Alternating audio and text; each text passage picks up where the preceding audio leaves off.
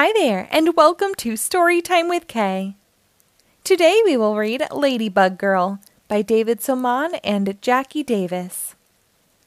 This book was published by Dial Books for Young Readers in 2008.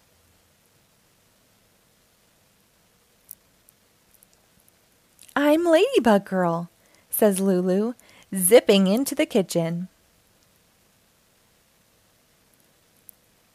She slips into the chair next to her brother. Did you know that ladybugs eat bugs? Yes, he says. Everyone knows that. After breakfast, Mama says, Papa and I have work to do around the house. You'll have to figure out your own fun time, okay? How am I ever going to do that? asks Lulu. You can do anything, Lulu. You're Ladybug Girl. Lulu runs after her brother. Where are you going? I'm playing baseball with Sam and Max. Can I play too? she asks. No, you're too little, he snorts. And bugs don't play baseball. With a sigh, Lulu wanders through the house. Bingo follows. There's nothing to do. In the living room, there's a wall of books. Lulu can't read yet, but she knows her letters. She finds a lot of L's. More than 59, she thinks. Then she waters her avocado plant.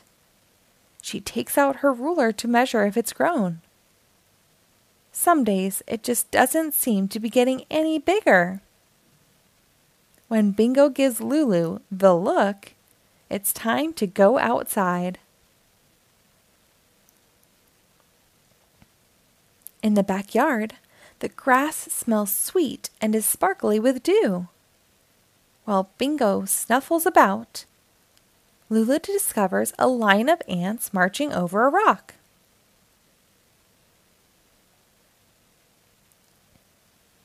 Is that rock in your way, ants?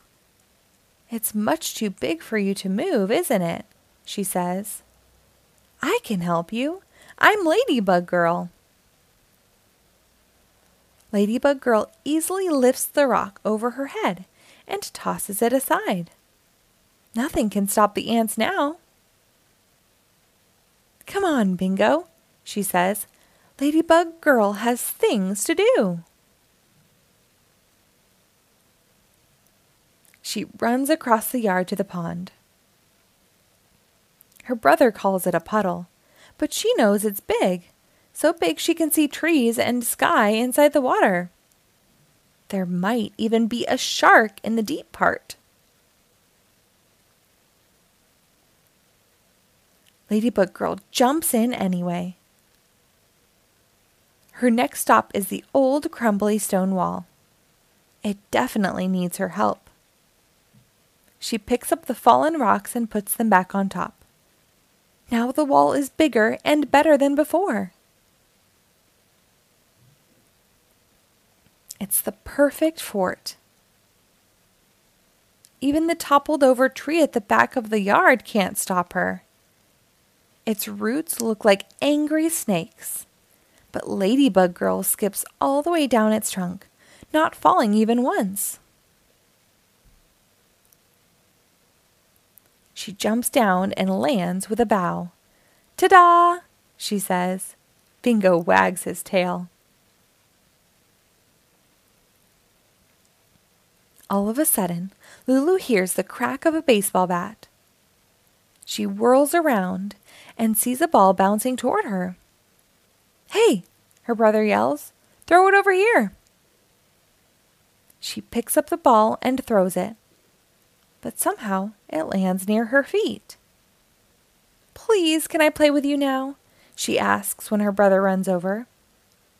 No, he says. I already told you. You're too little.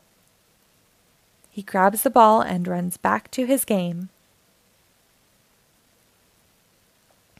Lulu glares after him. Lulu lies down feeling the warm sun on her cheeks. She knows she isn't too little. She thinks of the 59 letter L she found and how she saved the ants. She wasn't afraid of the shark at all. She built the perfect fort, and she balanced across the whole tree without falling, all by herself. From out of nowhere, a gust of wind swirls the air with leaves. She jumps up to chase them. Ladybug Girl can catch leaves in midair. Ladybug Girl is definitely not little, she yells into the wind. Lulu runs up the hill to the apple tree and lifts herself onto a branch. She can see her brother and his friends playing baseball and hears them arguing. It doesn't really look like that much fun after all. Not the kind of fun Ladybug Girl has. She holds her thumb and index finger a bit apart and squints through them. She can fit her brother and all of his friends between those little fingers. I'm not little, she says. You're little.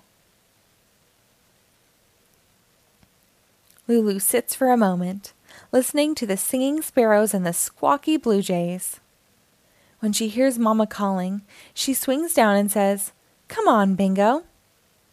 Let's go inside and tell Mama and Papa about our morning. Feeling as big as the whole outdoors, Lulu stretches out her arms and flies down the hill with her wings bobbing behind her. The end. Thank you for reading along. Be sure to rate and follow us for new episodes posted daily.